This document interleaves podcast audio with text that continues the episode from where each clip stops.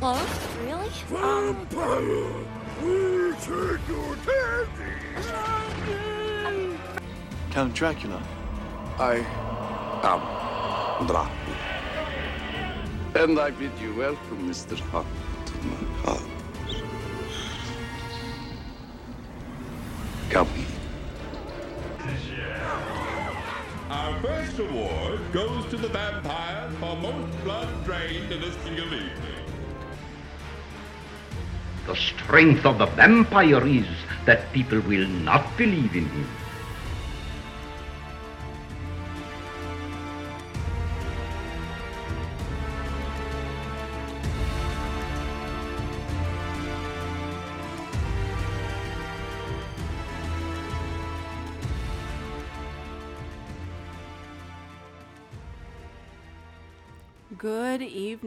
Fellow vampire lovers. The sun is going down, and you know what that means. It's time for me to record another episode of my podcast, The Beautiful Dead. I'm your host, Lena Nazari, and as always, if you'd like to reach out and talk to me, which I love, you can do that in a few different ways. You can go to lenanazari.com, and on there you'll see links to all of my social media. You can email me, that's lena at lenanazari.com. If you're saying to yourself, no offense, Lena, but I don't really care about you, I, I just like the vampire stuff, and you're just curious about more to do with the podcast, that's okay. No offense taken. The podcast does have its own social media. You can go to TikTok at Beautiful Dead Podcast. There I put together little previews of each episode so people out there can see what I'm talking about this week. Uh, on Instagram, it's the Beautiful Dead podcast, where I post pictures of different things I talk about throughout the episode. And then Twitter at PA Beautiful Dead, because for those of you who don't know, I am here in Pennsylvania. It's very cold right now. So I am at PA Beautiful Dead. And those are all ways that you can get a little more of the podcast, but also uh, feel free to message me. I just got somebody else who who was asking for a specific um, thing to be covered, and that will be coming in the next year. So if you've reached out to me, I do in fact respond to everybody. So if you get a response email or a, a response DM, that is actually me. So, you know, be nice. So last time I talked to you guys, I told you that I, I had a lot going on and I, I was fighting a little something something. Well, guys, it turns out that it was COVID. I did test positive for COVID. Um, that could be a mix of things. I am vaccinated. However, I was working a lot. I was spreading myself very, very thin. I was not getting good sleep. I was not taking good care of myself. And of course, I take care of COVID patients. So my job does come with risks. And one of those is, in fact, contracting uh, uh, illnesses, whether it be bloodborne or airborne. So it did happen. Um, and I have been taking it easy. I've been resting, uh, do, doing a lot of sleeping, but now I'm back on track and I've gotten my diet back on track. And um, I'm just so grateful to the people who have been so supportive of me. And, you know, it's been tough. I've had to be separate from my kids for the last week. We've stayed in different parts of the house and socially distanced and masked and stuff. And I'm sad to say, because of my work schedule, I wasn't really around them a lot. So their risk of catching it was very minimal, which most of the time that's a very sad thing to say. But at this point in time, it was actually a blessing that I wasn't around them. So.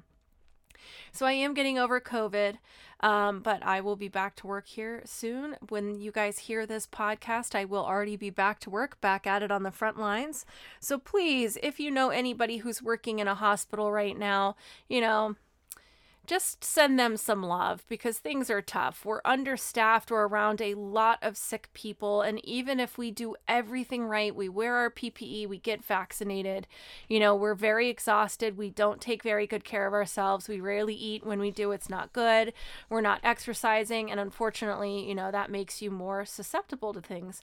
And then just sheer exposure, we're around it all the time. So I'm lucky I made it this far into the pandemic without having to deal with it. And I'm lucky that I had a very mild case and was able to, um, you know, get an inhaler and then kind of sleep it off. So I'm, I'm lucky for that. Okay, so I have a lot to talk about in this uh, episode.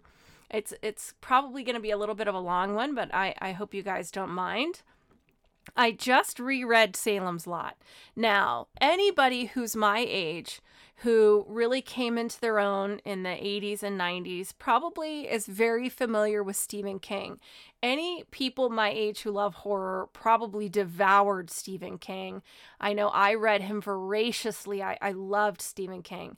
Now, I had not read Salem's Lot in a very long time. So to go back and reread it now as a vampire podcast host was such a different experience because now instead of just reading it for the sheer joy, I'm really looking at it and um, paying attention to detail and things like that. So it was very enjoyable for me. It was like a whole different book now.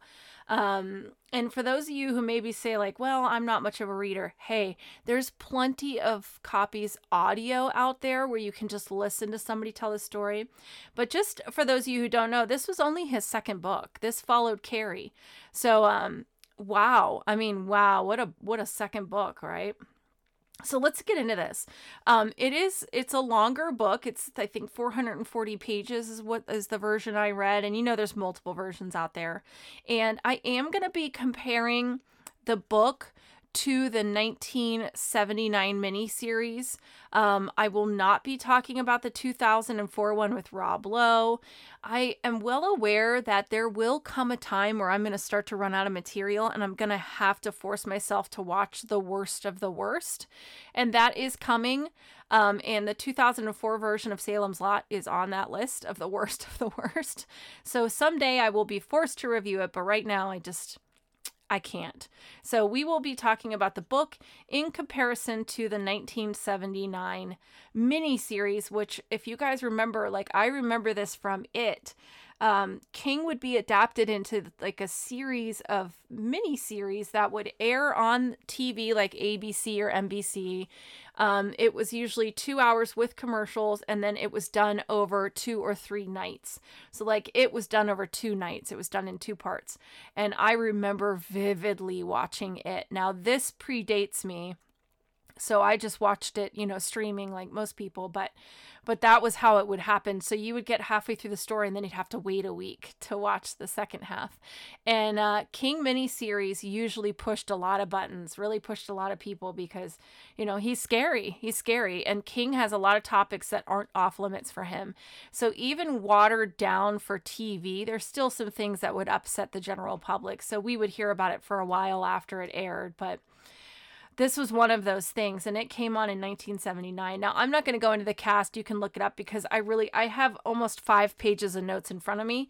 Normally i'm running on three so you know i have a lot to talk about. So for those of you who haven't read the book i just want to give a quick synopsis so that you can kind of follow along with what i'm talking about Ben spent four years of his childhood living in Jerusalem's Lot, which they call Salem's Lot for short, and that's in Maine, of course. And he always looks back on this time with curiosity because something happened to him when he was young. He went to this big, spooky house on a hill called the Marston House that was, you know, well known in the area as being this haunted house. He went in as he was a young child um, goes in on a dare and sees the ghost of Hubie Marston hanging. So now it's 25 years later. He's an author. He wants to return to town and write about this house. Um, one for the you know sale potential of the uh, of the literature itself, but also just to kind of deal with this thing that happened to him. When he shows up, he finds out that the house has already been bought by two men, and that's Kurt Barlow and his business partner, Richard Straker. Ostensibly, they are there to open an antique store in the town, but we ultimately discover that Barlow is an ancient vampire and Straker is his familiar. The duo's arrival coincides with the disappearance of a young boy named Ralphie Glick and then the death of his 12 year old brother, Danny Glick. And Danny is the town's first vampire who was turned by Barlow. Barlow also turns the town dump custodian Dud Rogers and a telephone repairman named Corey Bryant. Danny turns other locals into the vampires, and that includes the graveyard digger Mike Ryerson, a newborn baby named Randy McDougal, a man named Jack Griffin, and then Danny's mother Marjorie. Danny fails to turn his classmate Mark Petrie, who resists him by holding a plastic cross in Danny's face. And the backstory is that Mark is super into monsters, you know, the universal monsters we were all into as kids. So he is very knowledgeable about vampires and is able to recognize very quickly what's going on and hold this cross up. To fight the spread of the new vampires, Ben and Susan, the woman that Ben is falling in love with, are joined by Matt, this boy who knows all about monsters, and his doctor Jimmy, along with Mark and the local priest Father Callahan. Um, sorry, I'm confusing myself now. Mark is the boy, Matt is a town friend, uh, and then the local priest Father Callahan. Susan ultimately is captured by Barlow, who turns her, and then she is staked through the heart by Ben. When Father Callahan and Mark go to Mark's parents' house to explain the danger that the family is in, the power is cut off. Barlow appears. He kills Mark's parents, takes the boy hostage. Um, Callahan pulls out a cross in an attempt to drive him off, and it works, but then Barlow sort of challenges him to throw the cross away, and Callahan doesn't have enough enough faith to fight him off. So he's soon overwhelmed by Barlow, and then and then Callahan is forced to drink Barlow's blood and sort of makes him unclean. And then when Callahan tries to re enter the church, he receives an electric shock, preventing him from going inside. So then he sort of leaves Jerusalem's lot in shame. So he's not necessarily a vampire, but he's kind of doomed with the attribute of not being able to be around religious things and now like cursed to deal with what has happened to him forever. Matt suffers a fatal heart attack while Jimmy is killed when he falls from a rigged staircase and is impaled by knives that are set by the vampires. Um, ben and Mark destroy Barlow, but are lucky to escape with their lives um, and forced to leave the town to the now leaderless vampires. The novel's prologue, which is set shortly after the end of the story proper, describes that Ben and Mark are flying across the country to a seaside town in Mexico. They're trying to overcome their ordeal. Then Mark is received into the Catholic Church by a friendly local priest, confesses for the first time that they what they've been through, and then the epilogue has the two returning to the town a year later, intending to renew the battle. Ben, knowing that there are too many hiding places for the vampire, starts a brush fire in the nearby woods to destroy the entire town. So you guys are going to hear me drinking throughout this because my throat is still so dry. So that's in a nutshell. Eh, you know, anybody who's read Stephen King knows that there is a lot happening in his books. It's very hard to make a concise summary of what is happening because of the amount that is going on. But that's a quick synopsis so that you can kind of follow along with what I'm talking about. So let's let's start to break this down, okay? So let's talk about the appearance of the vampires. So this is where the book and the movie really differ the most in the book, um, he can appear, and I'm going to try not to mess up and say Marlow because Marlow is the head vampire in 30 Days of Night. This one is Barlow, but we'll get to that. So if I mix myself up, I apologize. In the book, um, Marlow can, sorry, I, look, I already did it. Barlow, Barlow can appear young or old, and he's very human in appearance. So think of Gary Oldman's version of Dracula you know, he can be young or he can be old. And then the ones that he turned look less human. Now, in the mini series, it's the opposite. He looks like Count Orlok from Nosferatu. And if you take Count Orlok from Nosferatu and then paint him blue, that is what Barlow looks like in the mini series. And then in the miniseries, he speaks through his familiars and those he turns. He doesn't ever speak himself, and he claims to predate Christ. So that would make him thousands of years old. Now, for those of you who don't know, um, he actually appears in other books of Stephen King's, and he does have a presence in the Dark Tower series. And in that, it's revealed uh, you you find out that Barlow is a Type One vampire, quote unquote. So that makes him capable of being able to hibernate for centuries. He's very intelligent. He's very cunning. Um, and he appears more human than the other types of vampires, which are the type 2 vampires. So that is kind of flipped in the movie. Um, and then his appearance even seems to change towards the end of the novel into this like younger looking version of himself, like he's de aging from the older way he appears earlier in the novel.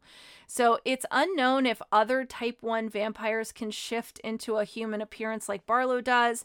They don't really explain that. It's just mentioned offhandedly in the Dark Tower series. And then they are the ones who can make type 2 vampires, which are sort of like your follower vampires. So We'll get back to that in a minute. I know I've probably lost all of you, but I promise I'm going to explain it. Blood is an absolute necessity for these vampires. I don't think we've talked about one yet that doesn't have to drink blood. Um, we never hear about them eating food once they're turned, so we assume it's all about blood for these vampires. Uh, and as far as fangs go, these vampires have two fangs, just like I like it. So um, one on each side, uh, a long, elongated canine. Crosses and holy items do play a part in this. Like classic vampire stories, the vampires are repelled by crosses, they can't enter churches, and then also holy water can be used as a weapon against them. However, uh, however, unlike other stories, the cross in this one only works if you have faith. So that's kind of like the one from um, Fright Night, where, you know, he has to have faith in order for the cross to work. So, like I said, after a while of facing the cross that's in Father Callahan's hands, Barlow is actually able to take it and snap it. And he says to Barlow, sad to see a man's faith fail him, and then forces this guy to drink blood from him. So the cross does play a big part in this in this world of vampires. Sunlight is pretty standard for these vamps. They can't be out in the sunlight, they have to be hidden away. So we assume that as far as sleeping goes, they just have to sleep away from the sunlight. Car- now, Barlow sleeps in a coffin, and that's delivered to Salem's Lot in this big, huge crate. And unbeknownst to a couple of local townsfolk, they like carry his his coffin right into the house. Uh, as far as powers go, Barlow is super strong, like most vampires, and he does seem to be able to kind of mesmerize or brainwash humans. Um, we know that he can kind of speak through his other vampires and they can kind of share like a group think. So he has the ability to brainwash. We also, in the mini series, there's a very famous scene where Danny is scratching at Mark's window. Um, this scene scared me so bad as a kid, but there's there's like fog and smoke, and uh, it's backlit with like a blue light, and he is in vampire form, and he's like floating outside of this kid's window, scratching at it. So I guess in this mini series, the vampires can fly as well. How are they made? So there's they have to be, this is kind of the classic vampire story, right? They have to be drained completely and then they're turned into a vampire. So only in Father Callahan do we see a circumstance where the victim drinks the vampire's blood and that has some kind of uh, power over him and changes him. The rest of them are just drained and then they rise as a vampire. And that's pretty classic stuff. So for one of the characters, it happens over a, a series of nights. For other characters, it seems to happen all in one night but that's how the vampires are turned. And that, of course, is a problem for humans because that means that you can make a lot of vampires pretty quickly. How do they die? Um, that is pretty standard stuff. Sunlight, fire, stake to the heart. I, I don't remember, and somebody, I'm sure you'll reach out to me if I'm wrong. I don't remember a circumstance of decapitation in this book. I may be wrong. Like I said, it's a long book, but um, pretty standard stuff. Sunlight, fire, stake to the heart. Now, as for the rules, this is where I want to talk about the whole like type 1, type 2 thing which every time I say it, I'm thinking of diabetes. But we're talking about this is King's version of like a master vampire and a and a following vampire, uh, or a vampire minion.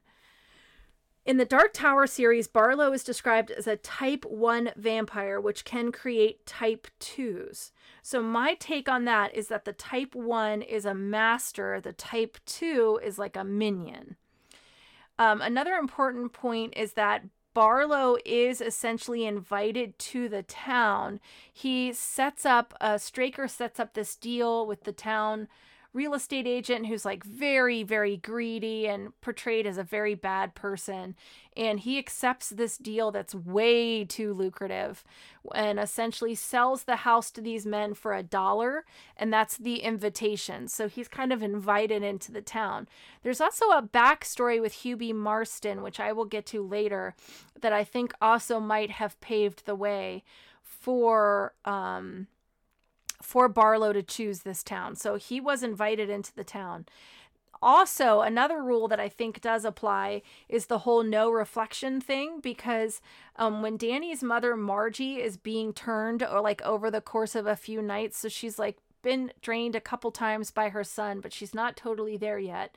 She says to her husband, um, like, I'm having these nightmares where um, he comes to me and he suckles at my breast. And so that's that's where we know that he's feeding on her. And she's like and i i think i'm going crazy because today i was in the bathroom looking in the mirror and i swear i was fading and i could see the bathtub behind me. So i think the whole no reflection thing does apply in this universe and that once they're fully turned they don't reflect in the mirror anymore. Stephen king if you ever listen to this please feel free to reach out to me and let me know if i'm wrong Oh my God, I would die. You guys, if Stephen King ever heard this, I would absolutely die. Um, when Danny's mother, oh, I just talked about that. So those are a couple of the quote unquote vampire rules that we are able to get a handle on that seem to really line up with the classic stuff. I never hear anything about like can they cross running water? I never hear anything about garlic. Um, I never hear anything about them having to be invited in to the house in order to feed. Although, thinking back, the gravedigger was attacked outside, so you wouldn't have to be invited in there. Um, the boy who who was feeding on his mom, I guess he lived there, so you know, did he have to be invited in? I don't know. You know what? Now I'm I'm gonna fall down a rabbit hole, but I I don't I don't there was nothing in the book that really told me they had to be invited in. No, they don't because at one point the boy feeds on a baby and I know he wasn't invited in. So All right. Moving on because I could talk about this forever. Good or bad, these vampires are all bad. There's no redeeming qualities to them at all. As soon as they are turned, they are out for blood Nobody in this book overcomes their vampire nature to try and retain their humanity or help the humans. There's none of that. They are all bad. Like I said, they feed on a baby. They like like Barlow attacks kids. Nobody nobody nobody gives a crap in this world. So they're bad, bad, bad. All right, let's get into some tropes.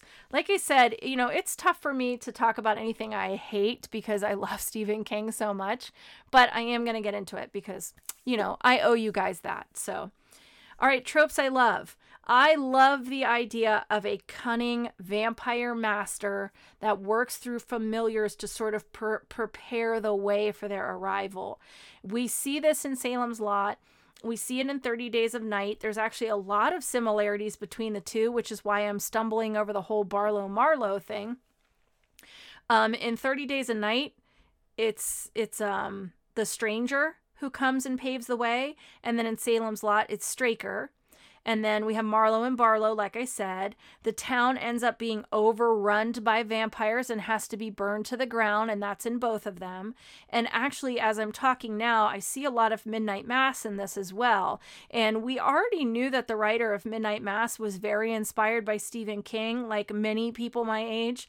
Um, we even saw like a little teaser for Midnight Mass. If you watch Gerald's Game on um, Netflix, which, by the way, Stephen King, if you're ever listening to this, Gerald's Game, I think, is the one book of his that messed me up the most. I read it as a young woman. I was in my early 20s. I was still very new to sex and what do I like and what do I not like, and like still curious about all that. And I read this book about a woman being handcuffed to the bed and her husband dies and she's like handcuffed to the bed for days. Oh my God, I was so traumatized. I don't think I'd ever let anyone handcuff me to the bed. And um, you can thank Stephen King for that. So if you go watch uh, the version on Netflix, which is phenomenal, by the way, she actually has a paperback on her shelf of Midnight Mass. So that was a teaser so that we would know that that person who wrote and directed Gerald's Game would then go on to do Midnight Mass.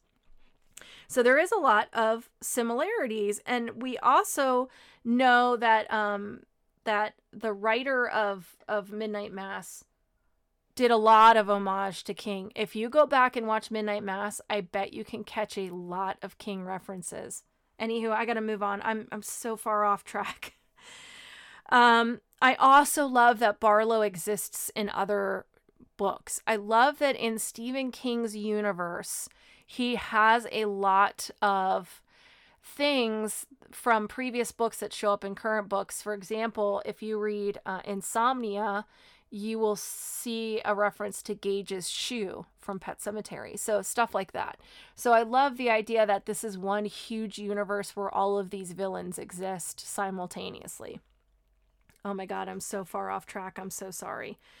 Uh, the whole point is that I love when vampires are cunning and they're not just mindless animals. Um, I also am very, I don't want to say I love this, but I'm intrigued by the idea of a baby vampire. Uh, one of the things I love about King is that nothing is off limits for him. As I was reading this book, I, I had forgotten, obviously, as a young adult reading the book, I just cared about the vampire stuff. Um, but now I read it as, a, as an adult and especially as a mother. And there's several scenes, I mean, like right out of the gate of this exhausted teen mom punching her baby in the face, getting frustrated and overwhelmed and just punching him. It was I was like, wow. And that, I mean, that's stuff that's out there, you know? And then she lies to her husband so that she doesn't get beaten by him. And the cycle repeats. And the fact that he taps into that and uh, it's not off limits. But then to have her baby be fed on and turned I mean, like the scene where she finds the baby dead and all of a sudden all his bruises like are instantly gone because they describe the baby as having bruises and fang marks. And then all of a sudden the baby's like pristine. So that's how we know the baby's turning. Um, and she's like frantically trying to feed this baby and she's trying to give him like pudding, I think.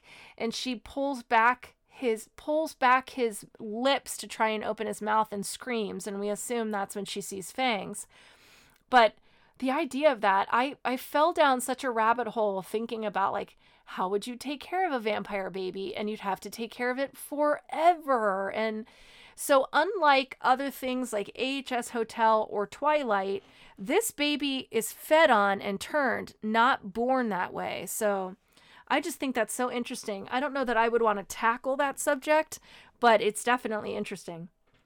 All right, tropes I hate. I love you, Stephen King. I love you so much, but I hate the whole faith will save you. I hate it. I hate it. I hate it. I mentioned this in Fright Night. I, I I've mentioned it before. I don't know what I hate more faith will save you or love will conquer all. I also hate when love is what saves everybody at the end. Um, but I just don't, I, I understand that it's speaking to the whole good versus evil. I understand that. But why doesn't the sheer existence of God, why is that not enough? Why does the person holding the cross have to believe in it? I don't understand. Either it works or it doesn't. Uh, I don't know. The whole thing, I, I, I don't like the faith will save you. Either crosses work or they don't. Um, the fact that the wielder has to believe in the cross, I, I don't know. I don't like it. That's my hot take, everybody. All right, let's move on before Stephen King gets any madder at me. How let's do let's do our ratings, okay? This is what everybody's waiting for, right? How evil or scary are the vampires of Salem's Lot? I'm going to stay in line here with our 30 Days a Night compatriots. These vampires are instinct driven feeding machines. They are only out to kill. They don't care about anything else. And so the vampires of Salem's Lot get a solid 9 out of 10 stakes to the heart. They're not redeemable in any way, and we know that because Ben has to stake the woman he's fallen in love with. She's not going to overcome her vampireness because of love. He stakes her. Um, they overrun the town very quickly. They can only be stopped by just burning the whole place down, which we saw in Midnight Mass as well as 30 Days a Night. Um, uh, uh, Marlow is a force to be reckoned with. I mean, he is uh, able to overcome the faith of Father Callahan. He dooms him to walk the earth and remember that his faith was too weak to save everybody. So this poor guy can never walk into a church again. He gets to just like remember that he screwed up. He doesn't care about killing or turning children. The very first person he feeds on is a very young boy. He snatches him up and eats him. I mean, Straker does it for him. Straker grabs the boy and brings him to the house, but still, he probably said, Go get me a boy. Um, they have no rules. They um, have this like group consciousness always, so that makes it hard for the humans to survive because if one vampire sees you, the, the whole all the vampires know where you are. I mean, that's what I took from the whole thing. If I'm wrong, let me know. The only weakness they have that gives humans an advantage is um, the sun. They can't be in the sunlight. So, so if you can survive till morning, you're good for a little while, but then you're right back to trying to fight to survive. So, um, they end up having to just like destroy the whole town to destroy everybody because, like I said, they recognize there's so many hiding places in this town. And the other thing, too, is unlike other vampire worlds, when the master dies, it does not kill all of the uh, followers. So we see that in some other things. The master dies and everyone turns back. That is not the case in this one. So you might be able to do it. You know, kill the master vamp but you still have a lot other to contend with. So that's a big problem for human beings and they do spread very fast. You don't have to go through like a whole big process to turn them. You feed, you drink, they turn. You know, and and it sounds like they're able to do several a night, which PS as a nurse I can tell you is a lot of freaking blood to drink. How? but uh, that's neither here nor there. So if they can turn multiple people in one night, oh my god, I just thought something horrible, which is I guess the baby really didn't have much blood, so that was like an appetizer. it's horrible. But honestly, like they turn multiple grown adults in one night. That's a lot of blood to drink. Maybe vampires have a really fast metabolism in this world. I don't know. Or they like puke it up and go on to the next one. Oh, so many questions. Stephen, if you're listening, I have so many questions. Um, so that's it. Nine out of ten stakes to the heart. Man, I'm I'm so unfocused in this one. How sexy or alluring are the vampires of Salem's Lot? Well, I'm going to stay in line with my whole 30 Days of Night rating here and give them a 1 out of 10 onks for sexiness and allure. Now, remember, when I'm rating vampires, what I'm looking at is their ability to overwhelm their prey with their attractiveness and draw their victims in with their sheer seductive powers. I'm also looking at is is sex even a part of these vampires' world? You know, if you look at True Blood or Vampire Diaries, you see they have a sex drive. It's part of their appeal. Humans are drawn to them. But with these vampires in Salem's Lot, there's none of that. None. Sex is not even in the picture. So, um, they get a 1 out of 10 onks for sexiness because I'm only giving them the honorary 1 point for being vampires. So I want to talk about a couple of things here. Um, there in the mini series, Barlow has this power of almost like telekinesis. That is not in the book. And in the mini series, he doesn't speak. He speaks through those he's made um, and that is not in the book. That's not the biggest issue. In the book, Barlow is this classy, refined, enticing, cunning creature that should be feared. He is a worthy adversary for everybody who's trying to stop him. He's not really like that in the in the mini series. In the mini series, he's more of a monster, like uh, straight out of a, a you know a children's tail kind of monster. And I think that really took a lot away from him. Obviously, there's a lot of characters that are cut from the book um, in order to make the movie. I mean, if you did a full King novel without some kind of massive runtime um, or seriously disturbing the normies, uh, you it, it would be impossible. So I, I understand. And the only thing I have to say is they really did Father Callahan a huge disservice in the miniseries. They cut him down so much. He had such a big part in the book. His um, inevitable, you know, not demise because he lives, but the way that he is um, bested by this master vampire is so sad and heartbreaking and evil and terrible. And you need to know more about Father Callahan leading up to that and know that he was truly trying to save people, but he in the end he just wasn't strong enough. What a huge disservice. Um, and I want to give a shout out to Brian White. I actually found an article um, discussing the movie versus the miniseries, and he said something that I agree with a thousand percent. And so I really wanted to give him credit because other people have had this thought. But in the book, I mean, they really missed out in the miniseries, and and I've heard tales that there is a remake coming in the new year. Now, I'm going to talk more about that in my first episode of season two, so that will come out in January. Um, I really hope that they line up with what they did with it because it was phenomenal. And so I hope that they're going to have that same sort of um, creativity and imagination and really utilize what we have now to really bring this story to life because nobody has done it right yet. And this is what I'm talking about specifically in the book, the mystery of Hubie Marston and that house is so intriguing and interesting. I was they are remiss to not use it. They mention it very quickly in the miniseries. It's sort of an offhanded conversation and it's never really talked about again. In the book, it's such a big part of it. That house um, is such a big part of it. And the backstory is that Hubie Marston owned the Marston house and he inevitably killed his wife and his kids and then hung himself. There was rumors that he was involved in in being inappropriate with young boys and then murdering them and that there were boys in the basement. And that lines up with um now I've confused myself Barlow. Barlow or Marlow?